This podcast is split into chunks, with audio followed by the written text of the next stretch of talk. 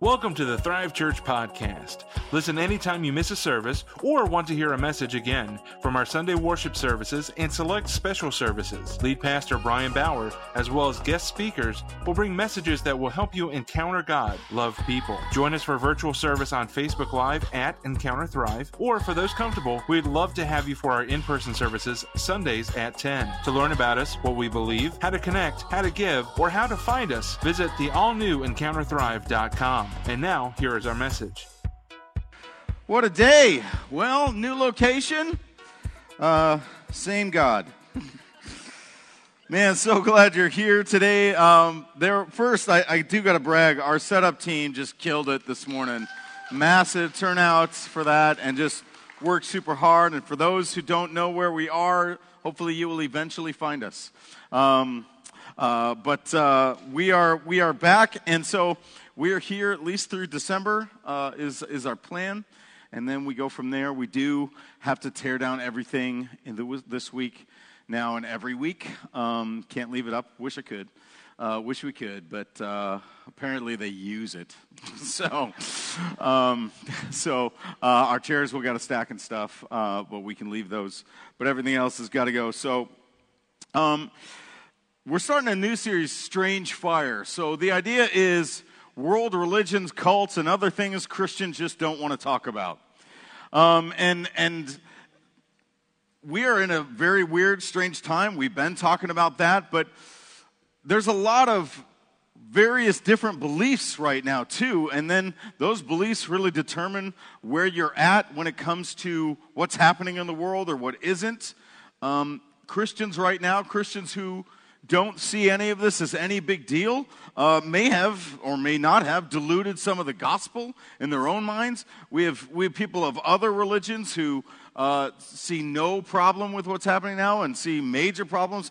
And, and if you're in different countries across the world, all kinds of different beliefs. We're in Chicagoland. Every nationality in the world is here. I, I when I just when I went to high school here, you know, 20 some years ago, and uh, we had, you know, I remember I had fellow friends who some were Muslims, some were Hindi, uh, some were Buddhists, some were had no clue what they were, um, and some were they were raised Catholic, but they weren't. Um, some were very strict on what they believed. Uh, I was one of the very few like Pentecostal charismatic kids. Uh, I was one of the only ones I knew and I was weird. I had a very close friend who was Mormon. I, uh, that's one of the ones I won't have to study for. When we talk about Mormonism, and we will, uh, that one I can rattle off pretty good. I know that one pretty well. Don't have to study that one. Spent a lot of time on that one uh, with some friends. But I, I want to talk about that now because I feel like, one, I, I just feel like we need, we need a moment where we get back to being on mission and not just about culture our mission is, of course, in the culture, but I want to get back about talking about the mission we're supposed to be about, which is the great co-mission. Matthew 28, 19, and 20. Jesus says, Go into all the world and preach the gospel, baptizing them in the name of the Father, the Son, and the Holy Spirit. And then he says, And I'm with you to the very end of the age. Or another one says, Go and make disciples and then baptize them in the name of the Father, the Son, and the Holy Spirit. That's our call, that's our mission.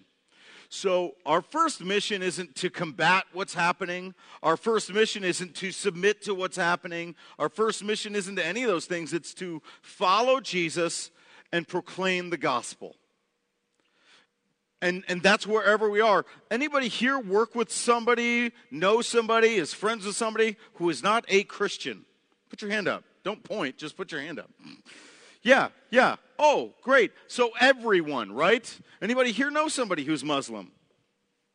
Yeah, most of the room know somebody who's Hindi. A little less, but still some, right? Uh, Mormon and down the line, right? So there's a lot. We're going to unpack some of those this month and just how do we reach those people? And one of the ways we reach them is understanding where they're coming from. We're not going to talk about it in a, what they believe is good and we should get on board with it. No, Jesus, and that's it. And we're going to talk about that too. Uh, but we're also not going to shame them for what they believe. they believe it maybe because they were raised in it, maybe because they came into it and they were they were deceived and told this is what the truth is and they believe it. And and and it can even change people's lives. Okay? And if you don't know something like uh, uh, they would call themselves the Nation of Islam, but it's really black Muslim is very separate from what real Islam is. But that has transformed young men's lives.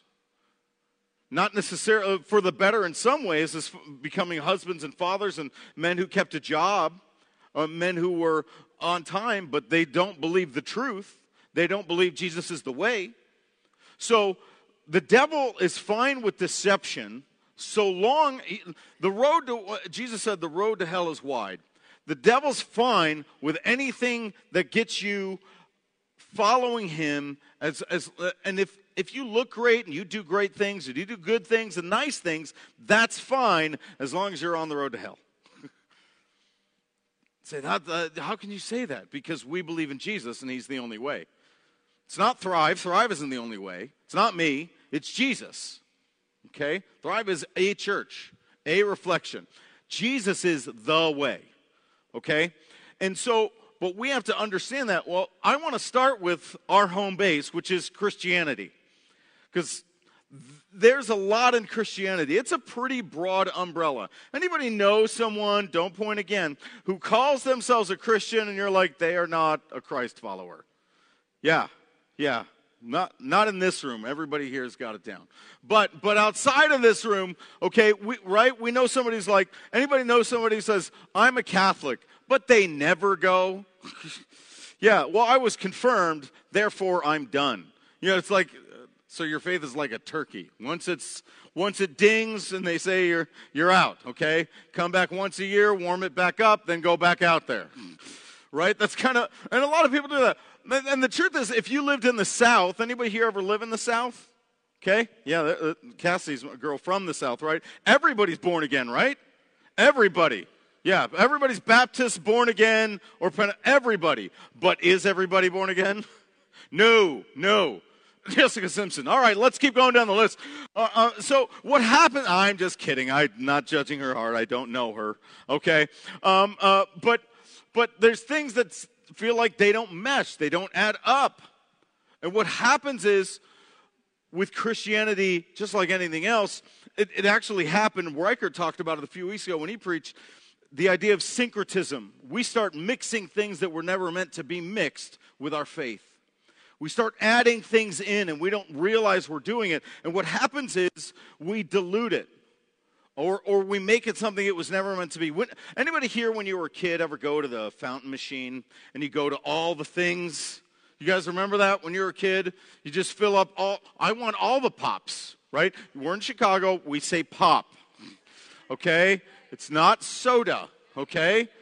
Okay? You don't mix it with another drink, okay? It's not, it's not Canada Dry, it is pop, okay? So, so, and you mix all the pop. And then when you're done, and, and then at a certain age, you did that and you're like, this is terrible. and yet, part of you is like, I want to be a kid, so I want to like this still. But then the other part of you is like, I don't, I think I'm mature enough to admit this is awful and I don't want to drink it. Right? It's not meant, when you're a kid, it's just sugar. Like just all the things. Yeah, sugar's fine. But then as you grow up, you're like, sugar's good, but no. Nah. My brother, when we were kids, my brother would make, we, we had these things in the house. Um, we had, we had, we would have like chocolate ice cream. He would grab like chocolate ice cream and, and fill up a bowl. And then chocolate, there was chocolate whipped cream. I don't, yeah, way back. Uh, I don't know if they still make that or not, but it had chocolate whipped cream. And then he put on chocolate sprinkles and chocolate chips and chocolate syrup, just all the chocolate we could, he could find in the house. And he, and literally less than 60 seconds, it was all gone. But I remember seeing it like, that looks amazing. Just all the chocolate. And I made one myself. And I was like, I hate this because I'm not that big of a chocolate guy. I'm just not. It's not, it's, it's not for any other reason than I just, I'll like chocolate with something, but it, I was like, this is terrible. But for him, it was like all the chocolate, so it's amazing. For me, it was like, ah, I hate this.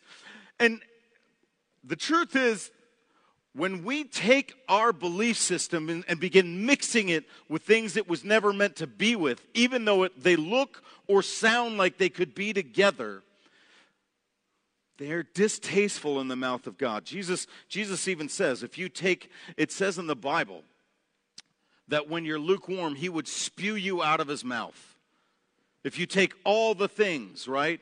If you took hot coffee and mixed it with cold water, it's going to become lukewarm, something you don't want to drink anymore. Okay, if you like lukewarm coffee, you are weird and you're not following Jesus. Okay. I like, I like cold coffee. That's fine. At least we know where you stand. So in the Old Testament, uh, in the Old Testament, there's this story, and this is where we get the, head of our, uh, the name of our series. And it's the story of Nadab, uh, Nadab and Abihu, and they're Aaron's sons. So Aaron is the head priest. He's the priest over Israel, and they're like us, or, or I should say, we're kind of like them. Um, where they're setting up a tabernacle wherever the cloud lands, and, or in our case, wherever we can find a lease.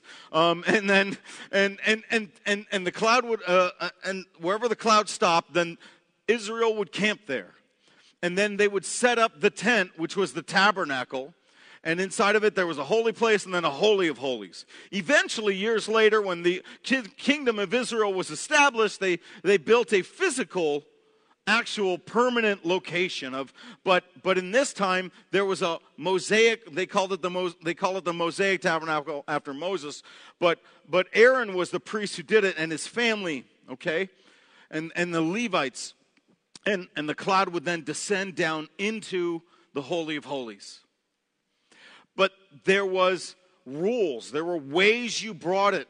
There were ways you worshiped. There were ways God said, I want to be worshiped this way and no other. Don't mix me with other things. It wasn't that there was no give and take on anything, but on the way God was worshiped, on, on certain things, God said, You absolutely must do it this way. And here's what happened. If you have your Bibles or you can read on the screen, Leviticus chapter 10. Aaron's sons, Nadab and Abihu, put coals of fire in their incense burners and sprinkled incense over them. In this way, they disobeyed the Lord by burning before him the wrong kind of fire, different than he had commanded. So fire blazed from the Lord's presence and burned them up and they died before the, there before the Lord. And Moses said to Aaron, This is what the Lord meant when he said, I will display my holiness through those who come near me. I will display my glory before all the people. And Aaron was silent. So that's Aaron's sons, and they just watched them die. Another version says a strange fire. What fire was that? What, what does that mean? Scholars don't really know.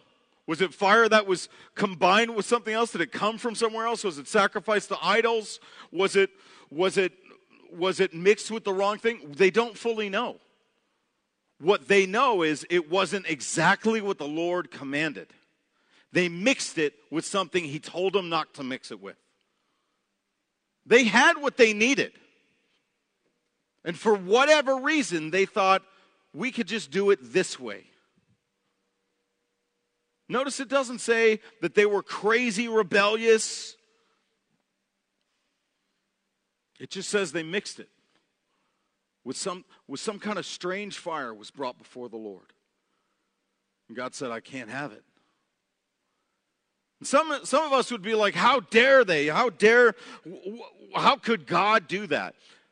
That, or, or that's the God of the Old Testament. It's different now. Well, something really similar happened in the New Testament in Acts chapter 5. And we're not going to read the whole passage, but Ananias and Sapphira brought an, uh, an offering of money before the Lord. And, and, but they, they didn't bring the full offering.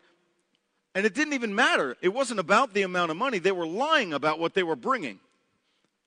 And they dropped dead before the Lord and, and the leaders of the church. We've never had that happen here, so take heart, be encouraged. Nobody's ever dropped dead, nobody's been burned up in fire, so good news, right? Probably because we don't have our own building, but no, I'm kidding. I'm kidding. That's a joke. All right. So, so God lays out quickly there are some things he doesn't move on. There are some things that God is absolutely jealous for our attention. The Bible actually says that. We're going to talk about that. There's some things God is like, I don't compromise on this. To the point that it enrages God, it infuriates him, where he has to say, You go no further. Now, some of us would be like, Well, that's so harsh. Why would God kill somebody? That's a, I don't want to serve a God like that. Well, first, um, if you believe in any religious system anywhere, you believe you can't believe in gods that that there isn't any form of judgment.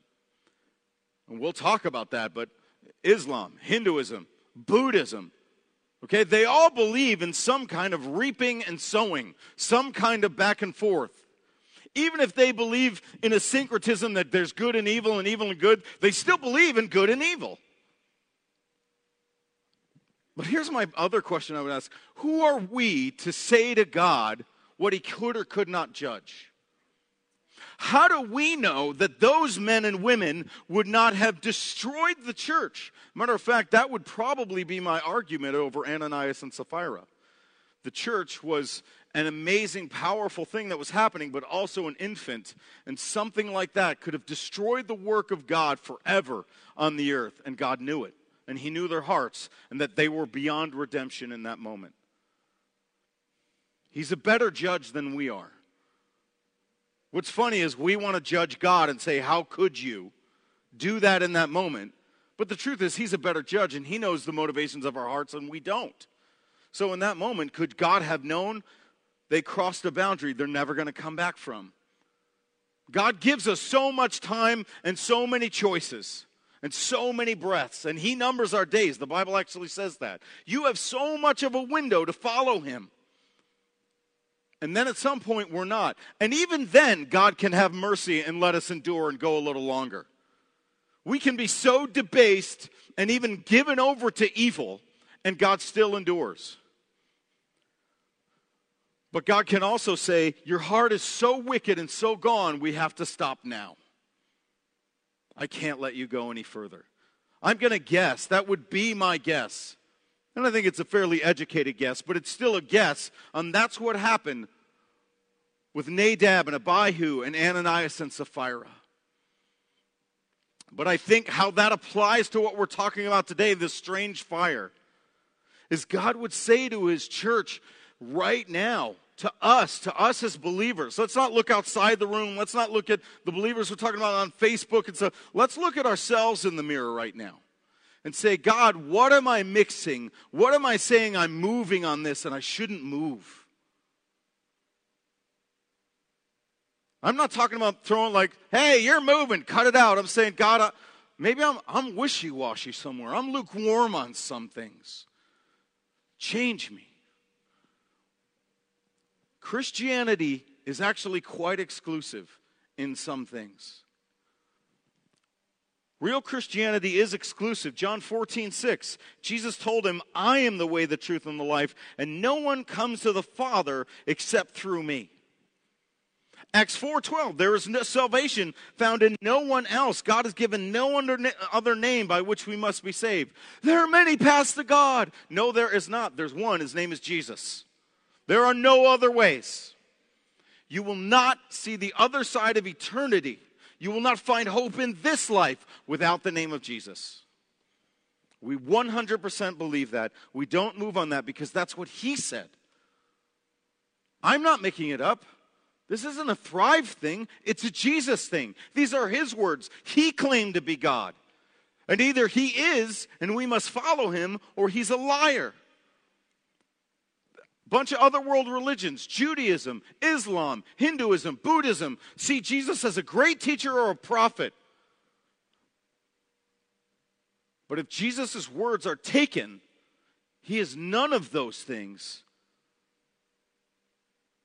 unless he is who he said he is. And then he's far more than those things. Christianity is exclusive, and we cannot mix it well, I, I like some things of Buddhism. Stop.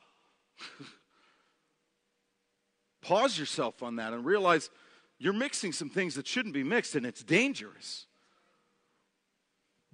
We do that in our Christianity a lot. We're going to talk about some things, but let's let's talk about Christianity just through the years. I was going to have a handout, didn't work out, but super fast history of Christianity. Okay, and and this is just tiny bullet points, and, and I think we have I think we have a really small we have a visual, uh, hopefully, but but several major things that happened in the church over the last couple thousand years. Right, uh, church was formed at Pentecost. Um, there's numerous important councils where the leadership met, Council of Nicaea, Council of Trent. Uh, the Great Schism happened in around the year 1000. Um, the Reformation and uh, around 1500, the Great Awakening and revivals, the Pentecostal movement, the postmodern church is where we are now. These are all giant shifts that happened, and they didn't just happen in the church, they changed the earth. They changed the course of history across the globe. Islam is the way it is because of the Great Schism. The church split in half from one, there was one church, we call it Catholic now, but the, before that it was just the church. That's all it was. It was the church, and, and then they and then they split uh, largely over weird stuff. Some important. Uh, it was very complicated. But the church split into two, uh, in an Eastern and Western, what we now would call the Orthodox Church and the Catholic Church. Now, if you don't know either of those very well, anybody here ever been to an Orthodox service? Anybody here? Yeah. And if you don't know what that is, like Russian Orthodox, Lithuanian Orthodox, Greek Orthodox, and down the line, okay, if you went to a service like that, it would look a lot like a Catholic service, right? Because they believe a lot of the same things a lot of the same practices. There's some differences in some higher doctrines and things like that. But what happened is this schism happened over a lot of different things. Well, the Reformation, same deal many years later, the church got off. The truth is, in, in the Great Schism, were either of them fully right? No. Were either them fully wrong? Not necessarily. What happens over and over is when the church starts mixing itself, starts getting off God steps in. It says, I, I want this thing purified. I want my church true and whole and pure. Matter of fact, Revelation and, and the Bible says he's coming back for a pure and spotless bride.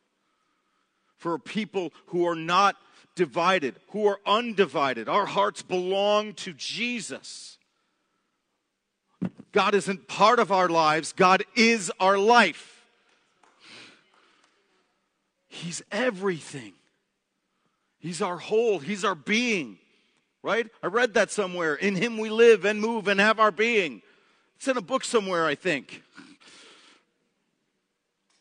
There are certain things we don't move on. And when we do, either we heed the Holy Spirit when He convicts us, or He moves upon us, and it's not going to go well.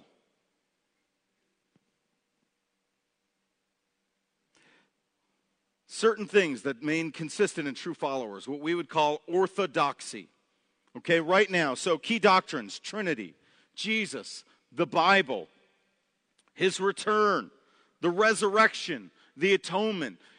If you don't believe one of these things, you are not a Christ follower. There are people, uh, especially in the deconstructionist type movement, who they don't like the idea of the atonement, that God had to pay for my sins by sending his son. That's an insult. That sounds like child abuse. Well, it sounds like it's you mostly because you're being very reductionist about the atonement. You're, you're not really weighing the whole thing out, you're trying to throw it out. You're not looking at it from a grand scheme, you're looking at simply from a human perspective. I don't want our world leaders, our, our, our national leaders, our local leaders to govern things based solely on one or two people's feelings and their perspective. I want them to do it from how it affects a large whole. God understands that. We look at something like the atonement or Ananias and Sapphira, like, how could God kill them? How, how could God take his own son's life? How could, here's another way to ask that question How could God save the world? Because that's what he did through the atonement. That we are sinners. We broke God's law. We break it. We break it all the time. And if we believe, one of the things that happens is in this concept of syncretism and, and following Jesus and deconstruction is a lot of people think there's no such thing as sin. Then why do we need Jesus to come and save us? We know something's wrong. It's written inside of us. Something in our gut, in our mind says something isn't right.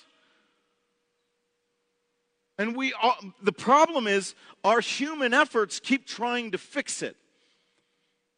And Christianity is the only religion in the world where Jesus, God Himself, comes to us and steps down to us and says, You can't fix it, but I will. I've shared this illustration before, but it's the idea. We, one of our kids, when we were potty training, I won't say their name because I don't want to embarrass them, but um, uh, one of our kids who were potty training, we there was we read a thing that says make them clean it up, and that's a way to get them to stop, you know, doing it because they won't like it. Short story, it did work. Longer story, it, it was brutal. I remember one time like closing the bathroom door for like 30 seconds a minute to try and get this child the potty train. And I said, You've got to clean it up now. Came back in a minute. And they were in the bathroom, but man, it was like a scene out of the movie Saw 5. it was everywhere. I, they were this tall, and I don't know how, but it was on the ceiling.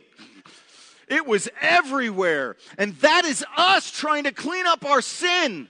We can't do it. But Jesus can. It's not, it's not child abuse, it's compassion on lost children. But here's the, here's the most amazing part. So even that, like the atonement, to consider the atonement cruelty or child cruelty, I would also say, have you forgot about the resurrection? God didn't just sacrifice his only son, he rose. He defeated death.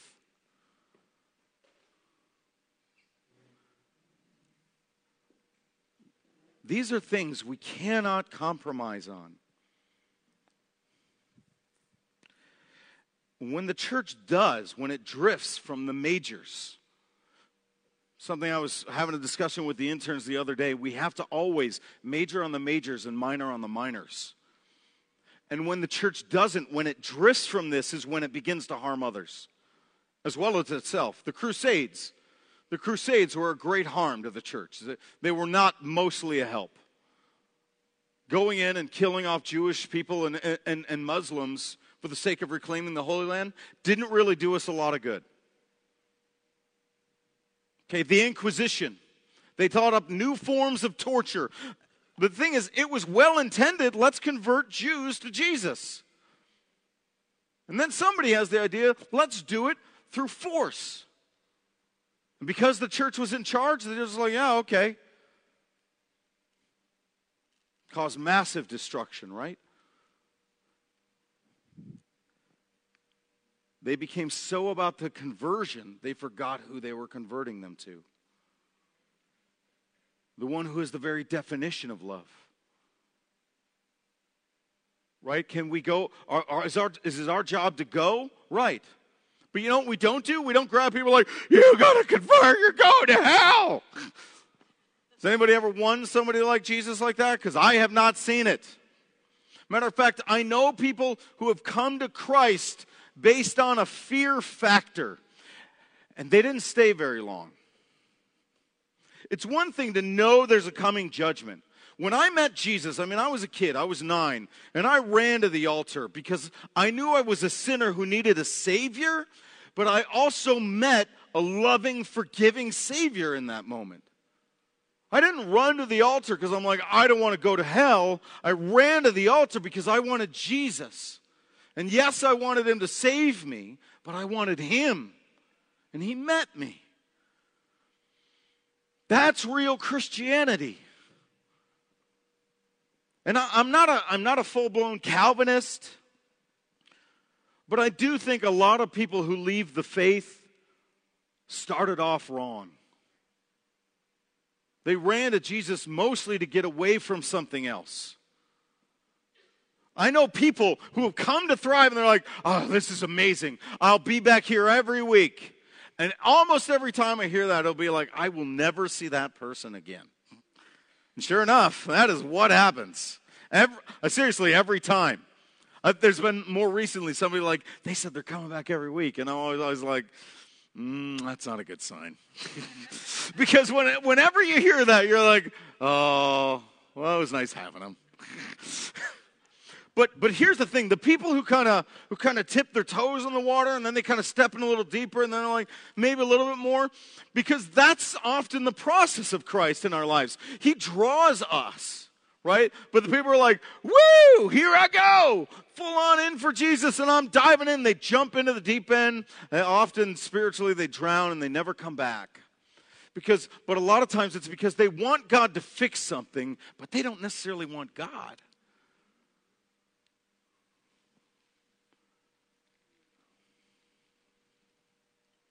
In these days and times, has anybody here been afraid of death? Because I have. I'll, I'll, put up both my hands. The first time I had corona, man, I, will be honest, I was pretty scared a few, ta- a few different days. It was brutal. I didn't. I wasn't checked into the hospital, but it, it did not feel good.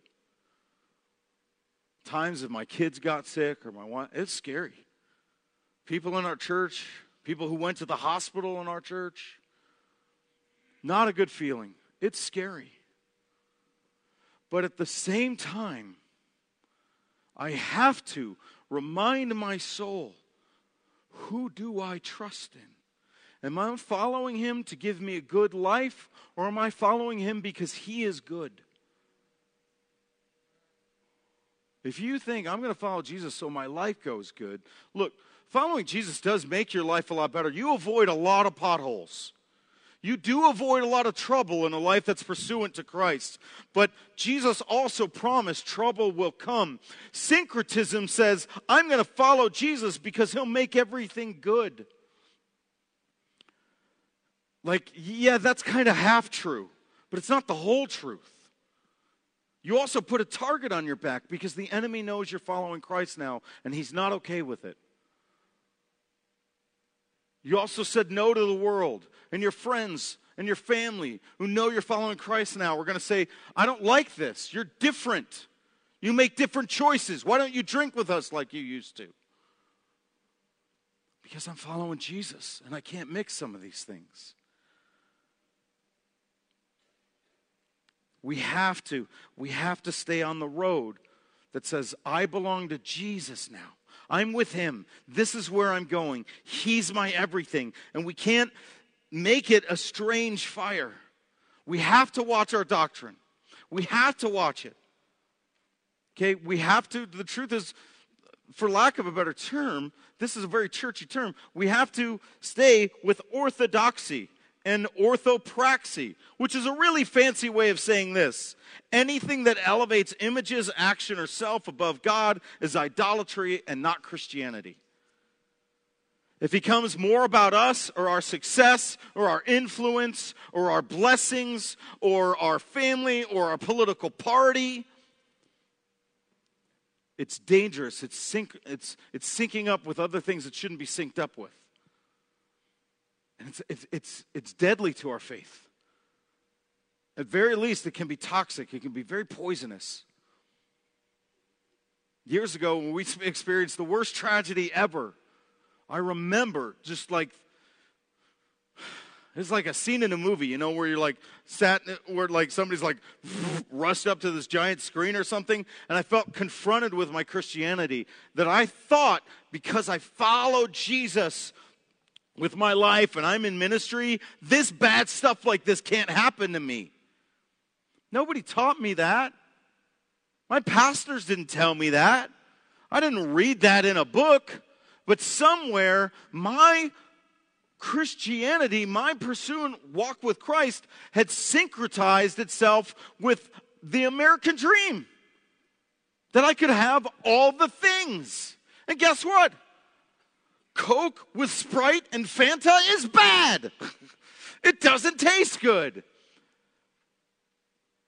And while I would never sign anybody up for tragedy, anything that purifies our walk with Christ is being used by God. Okay, things to stay away from, okay? Uh, here's a, here's a good way of saying it Jesus plus anything equals nothing. It is Jesus, period. Right? We all have the funny shirts Jesus and coffee, I can get through any day. But it's not true. It's a joke. I get it. It's fine. Don't have to throw your shirt out or burn it. Or just chill out, okay? Don't have to throw your little, you know, Etsy thing that you have in your bathroom. the one that was that one that wash your hands because Jesus and germs are everywhere. Right? It's a joke. It's fine. You can have it, but it's not true. It's Jesus plus nothing. Don't add to it. Right now, it's happening a lot. Things we can't mix with that become strange fire. We can't, we just talked about other religions. We're going to be talking about other religions over the next few weeks Islam, Hinduism, Mormonism, uh, Jehovah's Witness, and others over the next few weeks. What do they believe? And, and what's, what's some value there, and then what's, what's trying to sync us up with something that becomes toxic. So those are, we'll talk about that. But what else should we not mix it with when it comes to our walk with Christ? Culture. If culture says one thing and God says another, it is wrong. Here, here's, here's what's happening right now. This is a great clip from, the, uh, from, from something from years ago. This is just, just six seconds. Take a look at this. Make sure the sound is on, guys. Okay? Uh, and, and just take a look at this really quick. What do you think, Reverend? Well, once something has been approved by the government, it's no longer immoral. Yeah! That's what everybody thinks. That is what Christians in America think like crazy. Gay marriage is legal. God's fine with it. No, he's not. No, oh, you don't love the homosexual community. Sure, we do. Absolutely. Somebody asked us a, a while ago, like, do you try and change people who are LGBTQ? I don't change anybody. I don't try to change anybody. He changes us. But is God okay with it? No. Guess what? He's also not okay with gluttony. He's also not okay with alcoholism. He's also uh, not okay with debauchery or pornography. There's a lot of things as Christians God is not okay with. Say, God loves me just as I am. Yes, He does. And too much to let us stay there. Because the government approves it doesn't mean God does.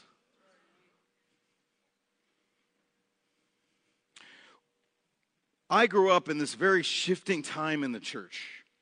I came I became saved in the late 80s, grew up in the church in the 90s and then men in the ministry in the 2000s on to, to now, right? And man, way different, right? From Jimmy Swaggart to now was a way different time. it is not the same. Okay? And yet, uh, what I think happened was the grace pendulum swung, right? We were crazy legalistic. We made rules up that, that, that nobody could keep up with. No R rated movies. Women always have to have skirts on. Okay? Does anybody remember these things from way back? Right? Okay? There was like this line of what too much makeup was, but if you went further south, you could wear a lot more of it. yeah, yeah, yeah. Uh, big hair, there was another one. I remember in my brothers, like if you went to the South, women had big hair all the time everywhere. And they could be super considered, considered super holy. But in my brother's high school, uh, they measured how high the bangs were on the girls in the 80s, where it went up and over like this. And it was like, if it was too much, like they sent them home because, you know, that's a sign of they're going to start a riot. I don't understand it, but it was a thing. And then, then you know, now you could do anything, all the things pansexual. I can be any gender or, or attracted to anything I want, anywhere, anytime, anyhow, at any given moment. What? That really is all the things. I want to be Coke. I want to be Diet Coke. I want to be Fanta Orange. I want to be Sprite. I want to be Diet Pepsi. I want all of it. No. They're both wrong. Don't make up rules God didn't make. And don't say God is fine with everything because He isn't. Two things can be true at once. We mix with politics on both sides. Here's, here's a disgusting display that I saw uh, a few weeks ago, and we shouldn't wink and nod at it. Go ahead and throw it up there, guys, please. Okay? This is, this is somebody put this up. Somebody made that billboard. They put a picture of Trump, and the unto us a son is given. The government will be upon his shoulders, and a picture of Trump. That is spew you out of his mouth type stuff. It's disgusting. And if you think that's kind of funny and you want to wink and nod at it, check your heart. Because it is not a wink and nod moment. They are mocking the God and Savior that you love with a man. Now, you can like Trump or dislike him. You can think his policy was great, and you can think it's fun. That's fine. I don't care. Okay, you figure that out. But what I'm saying is, when you no, put it back up, guys. I'm not done. Um, when you when you put him on par with the Savior, you you do you need how much more do you need me to say this is idolatry? Like what what do you got to be explained that says no no no no no no no too far? No. We are not with you. And yet the other side, you, you guys can't see it, but it's, it's, like a, it's, it's, like a, it's like a communist fist, and it says Jesus was a socialist. No, no, he wasn't. The idea of a forced giving away of generosity by at the end of a sword or at the end of a gun would have been foreign to the early church because nobody did that. Not only that, if you must be forced to be generous, it's really not generosity. God doesn't have my heart, the government has a gun. And in either sense, it's idolatry. If you want to take the government at the form of a gun to make somebody act like Jesus, that's not being like Jesus. It's just oppression, it's just tyranny. God is a God, whether we want to admit it or not, God is a heart God. And if He doesn't have our hearts, who cares if He has our actions? And the things we need to guard, to not be syncretistic, to not be messing with other things. We need to guard, as the first thing, guard your heart. In these days and in these times, you, we have to guard our heart, guys. It's so easy to get bitter. So easy to get angry. It's so easy to get scared. It's so easy to get divided. If you want to wear seven masks in this place, do it. I don't care. If you want to if you want to get vaccinated once a day, man, that's between you. Do it. Nobody cares. What we care is Jesus has your heart. If you're like, I want no medications ever, and you know, you have limbs falling off, man, that's between you and the Lord. okay? If you're really sick, please don't come in, stream it. Hey, streaming people. Um, but guard our hearts that it is undivided to Jesus. Nadab and Abihu, Ananias and Sapphira, they didn't do this. They got casual with God. They got very like, yeah, whatever. Whatever, Lord. Proverbs 4:23 Guard your hearts above all else, for it determines the course of your life.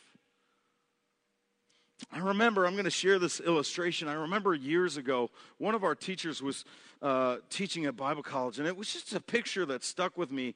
And, and, and the moment he had with the Lord, and he was driving down the road with his wife and they're driving in the car and he, he did he did one of these you know as they're driving just kind of puts his hand around his wife like this you know and we all do it right? Okay if you don't you know that's rough. But um but it, you know just kind of casually kind of lays it there and stuff and, and there's nothing wrong with it in the moment but he feels the holy spirit speak to him and he says that's what you do with me. You treat me casually.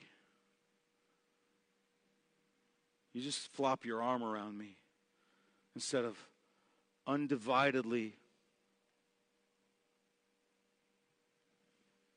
separate your heart to me. That you belong to me. We sing a lot of songs about how God's our Savior and He's amazing and He loves us, and, and that's all true. But do we treat Him as holy and righteous? And God, at the snap of a finger, could, could end our life, and He would be justified in doing so whenever He does it because He is God. Do we guard our heart like that? Uh, uh, lots of times I don't.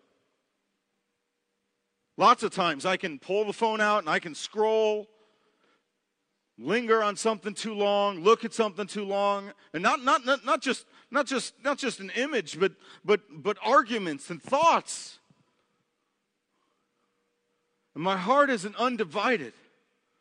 I'm not talking about a legalism that says never look at this and never do that, but just that I want to be wholly devoted. God, I don't want this heart divided. I don't want to belong to a party or a system.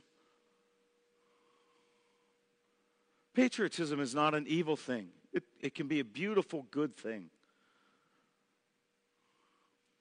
But my heart belongs to my Savior. We must guard our hearts. In, in, in, these days, we also should guard our doctrine. You know, the holy place was where the law were resided, where, where, where, where, where Nadab and, and Abihu died was where the Ark of the Covenant was, which held the law, the Ten Commandments, and the, and the rules God gave. Says that place was where, bam, you're dead because you mixed it with something else. When we start taking our doctrine and treating it loosely, we're in a dangerous place. 1 Timothy 4.16. Uh, let's just read it. Keep a close watch on how you live in your teaching. Another version says, keep a close eye on your doctrine. Over the last 20, 30 years, I mean, I remember reading articles and singing songs about we're all stuck on doctrine. We need to stop it. Anybody here remember that? Yeah, I had, I had a subscription to Relevant Magazine, right? We, like, oh yeah, let's bash doctrine. Nope, doctrine's good. Orthodoxy is good. Can we be legalistic and that's dangerous? Sure, you bet we can. It can be harmful. It can be very dangerous. But you know what's more dangerous? Too many rules is dangerous. No rules is lawlessness. I personally, as a believer, believe in a much more open type border that says we, we can help those from around the world. I don't believe in no borders that says lawlessness in anybody for whatever reason. Why? Both and. You can't have lawlessness and you can't have no compassion. You can't have either one because neither are a Christian standard. We must have both. We must welcome the foreigner wrap our arms around them and say, Let me give you a place to live. And we must also say, if they're breaking law, God, how can we make it right? I had students years ago who were not here legally, and it was never their fault. Their parents brought them, or their grandparents. And they were stuck. This is the only life they knew. And you know what we did? We wrapped our arms around them and tried to get them citizenship. We didn't call INS because that's not what a believer does. But somebody who is a federal criminal and robbing banks, that's a problem as a believer. And we should also say, not okay. Lawlessness is not okay. Both and. I have a missionary friend, Josh Cagle. We know him. He grew up in Mexico. He's an American citizen. But and he would say, I said, What do you think? You're you're from the probably a more Mexican perspective than anyone I know. And he said, Yeah, but we have to have laws. Lawlessness is not okay.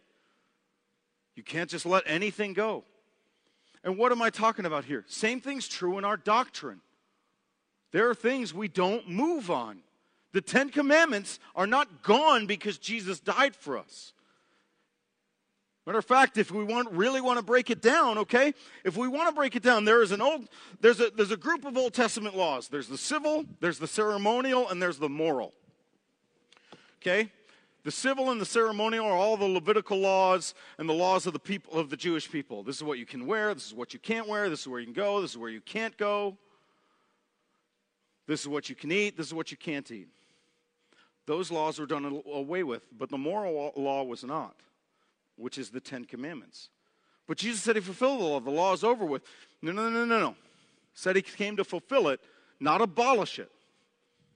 Now, we are free from that law, but the moral law stands not because we are bound to it, but because the moral law is who God is.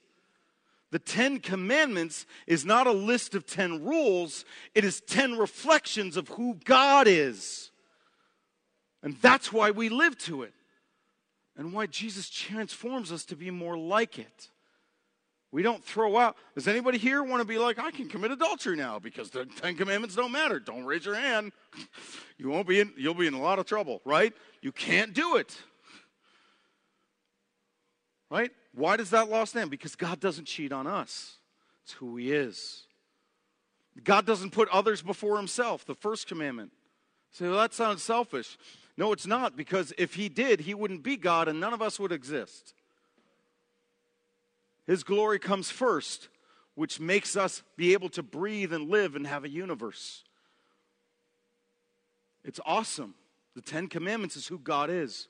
We have to guard our doctrine in these days and in all days, right? Because if it was true in 1 Timothy, it's or 2 Timothy, it's true now. It's never going to go away that says guard what you believe. And if you mix it bad stuff can happen. So, so I, I did this earlier this week with our with one of our science classes. Some of you have seen it before, okay? But the idea, right? The idea is uh, if you haven't seen it, well, you're in for a treat. Okay? The idea is you, there's certain things don't mix. And if you do, if you don't guard it, if you're not wise about it, stuff can happen, right? If I'm like, you know what? I, I, I, I, think God loves everybody. Therefore, therefore, uh, I think I think all things are fine. Right? There's many ways to God. God's fine. God's fine with with with all sexuality. And, and God's fine. God's God's fine if if I'm divorced and on my seventh marriage. He, doesn't mind. He forgives me. And and and God's okay. God's okay with with me taking this much from my company because because I, you know he forgives and I, I don't steal very often and they, they make a lot of money anyway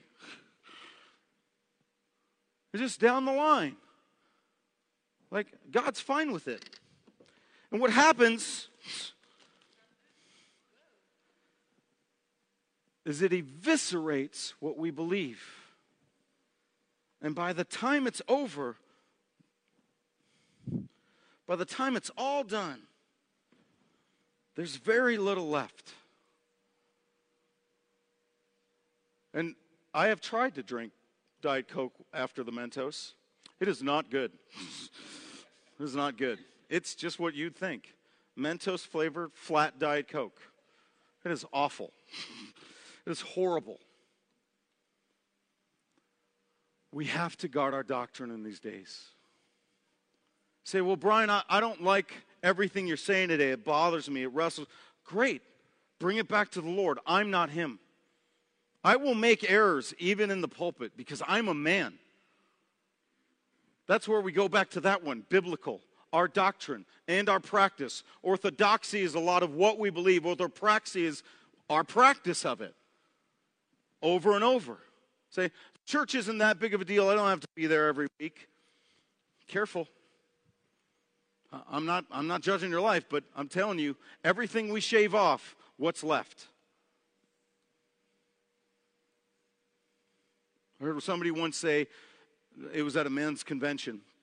Worship team can come up, but it was at a men's convention. He said, here's, he, and he was saying fathers. He says, fathers don't take Sundays lightly, and here's why. Because if you take Sundays lightly, if you take church lightly, you teach your children to take God lightly. Your practice matters.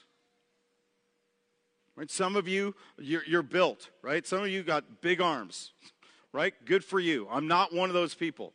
I'm, I'm strong. It's not all fat, okay? But, but, but some of you, man, you can, but you, right? That took time, right? It didn't take days or weeks, it took months and years, right? Unless you're like one of those freaks who's born that way and just keep it to yourself.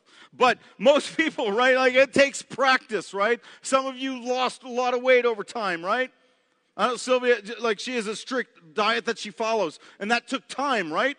Did, did you love it in a week? No, it took probably months and years, right? And now she's like an evangelist for it, and she'll tell you all the benefits for it, and she'll change the world, right? Okay? and that's okay, right? Because she learned the, the value of it and the practice over and over. That it's as you practice it over and over. The Bible isn't going to change you in a day, but the Bible every day for a year will. We guard our doctrine. And last thing, we guard our relationship with Jesus.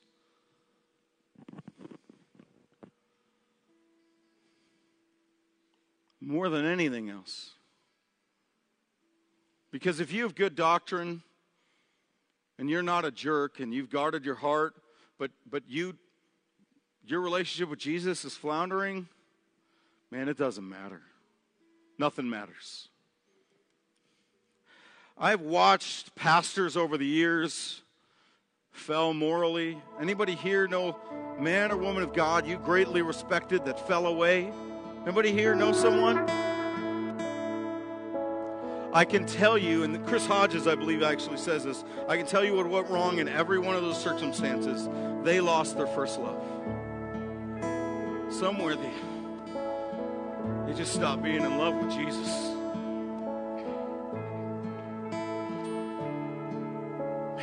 Ever let it happen. Guard your relationship with your Savior. I'm somebody, I love keeping up with current events. I love it. Okay? I have some podcasts where I want to listen to them every morning and be like, oh, yeah, that's good. That's, that's what's true. That's not true. And yet I have to guard that because it's dangerous to my soul. It's toxic sometimes. There are times I just say, I'm shutting them all off so that I put my Savior back to first. You, God, it's you. There's nothing else. It's you. You brought the church this far, it's not going anywhere. God, I want to cross the finish line. I don't want to syncretize my faith. I don't want to mix it with things it's not meant to mix with. Exodus 20 says it best do not make yourself any idol of any kind or image of anything. You must not bow down to them or worship them. And here's what I want you to hear I, the Lord, am a jealous God, and I will not tolerate the affections for other gods. See, now Western mentality, I was teaching this to kids the other day, and the kids said, Well, I, no, it's bad. God can't be jealous because jealousy's bad. That's a Western mentality. That's a that's an American mindset it is and it's human. Jealousy's bad. No. My wife hits on another man or another man hits on her. I am jealous for her affections and I will not tolerate it. And I will lay hands on that man.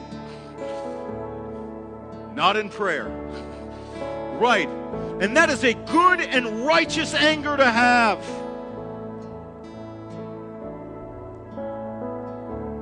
Ladies, you can say the same thing the other way. It's okay. That is the, the imprint, the thumbprint, the fingerprint of the DNA of God that He is jealous for us. He wants our affections and to be undivided. I belong to you and nobody else. I don't belong to this world. I don't belong to a party. I, I, am an American, but I don't belong to America. I belong to Jesus. Thank God for men like Dietrich Bonhoeffer, who loved his nation of Germany, and then when they felt in, fell into sin and were deceived by Hitler and the Nazi Party, he stood up and said, No, we belong to Jesus and it got him killed. It ended his life weeks before Germany was liberated. Within days. Thank God for men like that. May we be ever more like him. I want to belong solely to you, Jesus. Not what I want, not just the world I want. Man, I'm praying for an outpouring. I'm praying that God does something, saves our nation, gets our world back on track, and, and puts, puts Corona away once and for all. I want all those things, but whether they happen or not, I want to fall and stay in love with Jesus all of my days.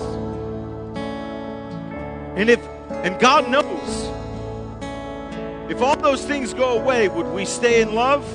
Then don't make those things go away, Lord. Keep my heart undivided. And I will say this a lot of the church in America fell asleep. And in most Western nations, because we were comfortable and it was easy. This right now, what you see, what so many of you did here this morning, it's not easy church. It's not comfort church. It's not cool church where you can come late, get great coffee, sit in the back, hear a super awesome band, leave quickly, and be at lunch, you know, before some other church gets there because, you know, you can get in and out and that guy's a better speaker. That's fine, and it's okay if that's where God has you, but but this is this is not easy church man, God's here and He's moving. Be undivided. Not to thrive, not to be. Not to Sunday morning setup. I mean, that'd be great, but not to Sunday morning setup, but to Jesus. Jesus, I belong to you. All my days, I want to love you more. Oh, God, I want to love you more. Thank you so much for spending some time with us. We hope this message spoke to you and helped you grow in your knowledge of and love for God. Visit us online anytime at encounterthrive.com and reach out with questions, prayer requests, or comments. We hope to see you for our in person services in Lockport, Illinois, Sundays at 10.